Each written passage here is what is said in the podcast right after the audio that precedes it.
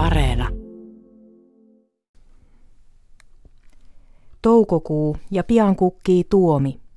Kirjailija Frans Emil Sillanpää on tunnettu tavasta, jolla hän yhdistää ihmismielen liikkeet ympäröivän luonnon ilmiöihin. Päivän mietelause on ote Sillanpään romaanista Elämä ja aurinko. Mutta korkeen tytär nukkui sinä yönä ja seuraavinakin vahvemmin kuin pitkiin aikoihin. Tai hän ei itse tiennyt, nukkuiko hän vai valvoi, mutta voimakas hän tunsi olevansa. Nuori veri oli kauan ollut käymistilassa ja virtasi nyt vahvana, kuumana ja tyvenenä. Ympärillä kävi luomakunta yhä upeammaksi. Leveä lehtistä ruohoa karttui kaikkialle. Se oli kuin jokin sivutulos koko maailman väräjävästä hurmasta.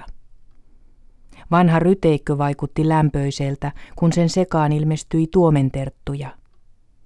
Verevät avomaan tuomet olivat yhtenä kukkahuppuna. Olisi tehnyt mielikoota poveensa, jotenkin yhdyttää itseensä niiden henki.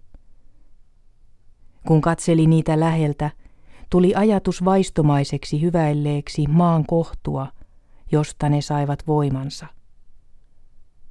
Mäessä oli paikkoja, joissa jo tuoksahti herkkä kuivanmaan lemu. Siinä oli mansikan kukkia.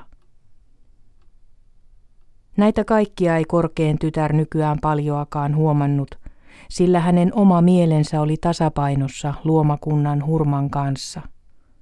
Hän oli kuin tiedoton osa ympäristöstään.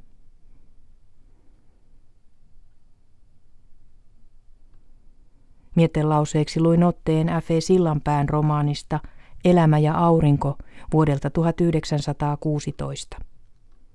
Tämän viikon mietteet on valinnut Riikka Kaihovaara.